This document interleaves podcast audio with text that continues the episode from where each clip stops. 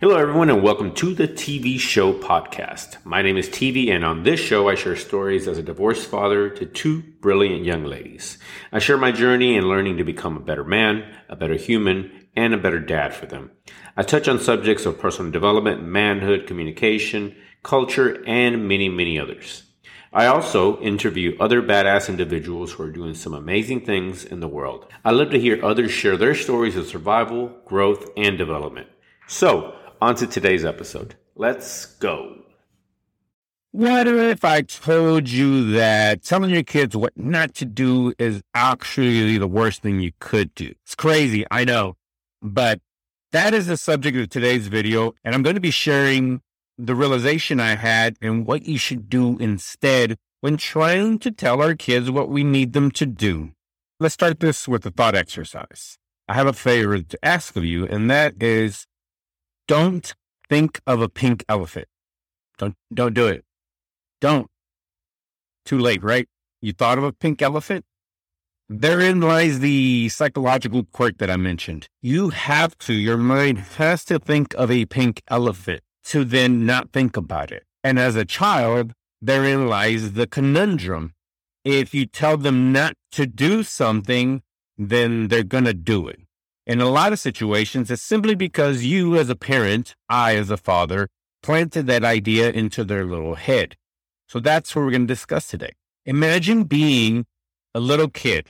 Imagine being your child and you tell them not to do something. They're going to do it because you literally planted the idea in their head. They are in this moment, if they're under five, they're still figuring out the world. They're grasping words, what they really mean. They have a hard time with nuance because they're just getting it. They're just figuring out the world all around them. And then their parent comes to them and says, Don't write on the wall. Whatever you do, do not write on the wall. But in that moment, that little child thinks to themselves, Oh my God, what a great idea, Dad. I'm going to write on the wall. Now, I am a firm believer that our kids truly, especially when they're young, they want to do what you ask them to do, but they're playful. They're learning through the art of play, through games that they're making up in their mind. And on top of that, you planted this idea that did not exist before that moment. There's a wall in front of me, by the way, in case you're wondering why I keep staring at it. But before that moment, they never even considered it. They didn't know that that was in the realm of possibility of things that they could write, draw, paint on. It's insanity. Let me tell you a story. Long time ago, I divorced my wife, the mother of my children, and I was living at home with my parents. I was miserable. I was poor.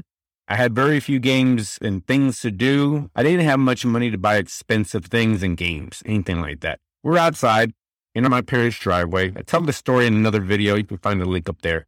We were playing games. We we're outside. My dad comes to me and he says, Tell the girls not to cross the street. Keep in mind, we lived at this intersection. It was really busy and people come and go and it's, it's the street. It's something we as parents are always weary of when we let our kids play is like, they're going to cross the street and a car hits them and then, you know, those things are possible. And we worry about those things. And my dad was too, tells me, tell them not to cross the street. Me, because I'm so smart, I have learned that I did not want to plant that idea in their head, and I will not tell them that. I told them I wouldn't. And in fact, I, I told them, though, they know not to cross the street. In fact, I've already told them to stay here. This is their play area. This is where they must stay. And if something does go across the street, I will take care of it, or we will walk over there together so they don't get run over, right? He was upset with me. We go back and forth for a while. He says, Tell them not to cross the street. Tried to explain to him, but he did not get it. It was outside his realm of comprehension. And he stormed off. I was pissed. He was pissed. It was crazy. Needless to say, we were there for about a year and a half and we played outside all the time. They never crossed the street. Not like that. And it was because I made it a point to not to tell them not to cross the street. It's a lot of nuts, but hopefully you're getting the point. It is that simple. I would take it even further.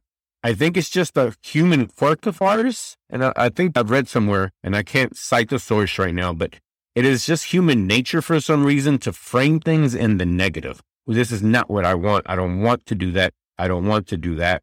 Even in writing, when I write and when people write and they're not trained, they tend to write in the negative. And it's something we have to be deliberate about.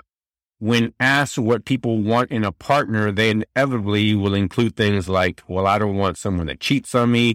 I don't want somebody who's a dirtbag. I don't want somebody who's disrespectful. I don't want stuff I don't want. They will say what they do not want.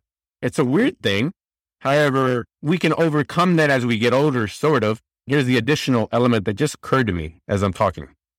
This additional thing, which is the more you think about what you don't want, the more your mind has to visualize this. And we're crossing into woo woo area, but it's also somewhat true because it's the way the mind works. If you think about what you don't want in life, you're inevitably telling your mind to picture these things and your mind will be laser focused on them. And they are out there, by the way. All the negativity is out there. However, if you train your mind to look for what you do want, it actually will do the very same thing. Our mind is an incredibly powerful tool that if we train it to look in the right directions, we'll find solutions and will empower us instead of show us more instances of other rotten people, of other bad people in other bad situations. They're everywhere. They exist. This got woo woo, right? But stating in the positive will force your mind to think about it in the positive and what you do want. Back to kids. I can tell you that I never had a problem with my girls writing on the wall. And as you can probably assume, it's because I never told them to, that they could not or that they should not. And this is despite the fact that I have crayons, paints, all types of writing stuff because I'm an artist. I have it everywhere. We've always had access to it, but that was never a canvas because I never told them not to do it. And it sounds crazy. I, I had many cousins, many friends who told me that they had these problems. I'd walk in and their walls would be painted. And I said, What happened? Well, I told them not to do it. And I came home and it looked like a bathroom stall. And they told me in that moment they betrayed themselves. They shared why they did it because they told their child not to do it. Here's another crazy example. My girls have never touched a hot stove. And why is that? Because I've never told them not to do it. I'll say this. If we are the models for behavior and we are not writing on the walls or touching hot stoves, then our kids aren't going to do it. But once we start speaking on what we should not do, what they should not do, in many of those instances, we are the culprits. We are the reason that they do them and you have to stop. And the, the challenge is this taking extra time to be intentional. How am I saying this to my child? How am I framing it? Am I framing it in the positive or am I framing it in the negative? If you take that extra time, you will find extra words to be able to set up the context properly for your young daughter or young son to understand. Oh, you don't, you want me to just paint on paper. Okay, dad, thanks. Here's paper. Here's crayons. It takes extra time and it takes more intention to actually do that. In our rush to just spit out the first things that come to mind, we will say what comes instinctual to us as human beings. It's not necessarily because you're a bad parent. That's not what I'm suggesting, is that you don't know what you don't know, which at the same time is the same thing for our kids. It is our responsibility to make sure that we tell them what we want, what they should do, instead of telling them what not to do. I, I would go as far as to say that once you tell them what not to do, the kid's like, well, why not? Or a little older, why not? What's the big deal? Let me try it out. We have to recognize when we are the ones that are creating the problems for our kids. I'm convinced of this fact. As much as I believe that my daughters are geniuses, they're brilliant, I am biased. I also believe that almost every child has that capability but we are their ceiling.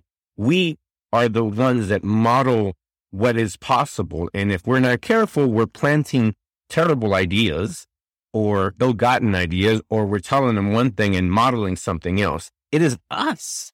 We are it. And we can sit here and blame society and blame their peers and blame the schools.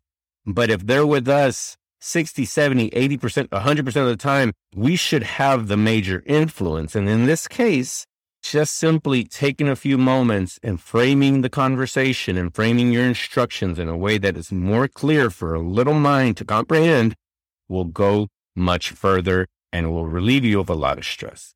That's my challenge to you, dads. Thank you again. My name is TV from the TV Show Podcast. I appreciate you for listening in today. If you enjoyed this episode, then please leave me a review. Subscribe to me wherever you're at, wherever you may be listening to, whether it's iTunes, is it Spotify, Apple Podcasts, on YouTube, wherever you may be listening to this. I appreciate your time. And until next time, bye bye.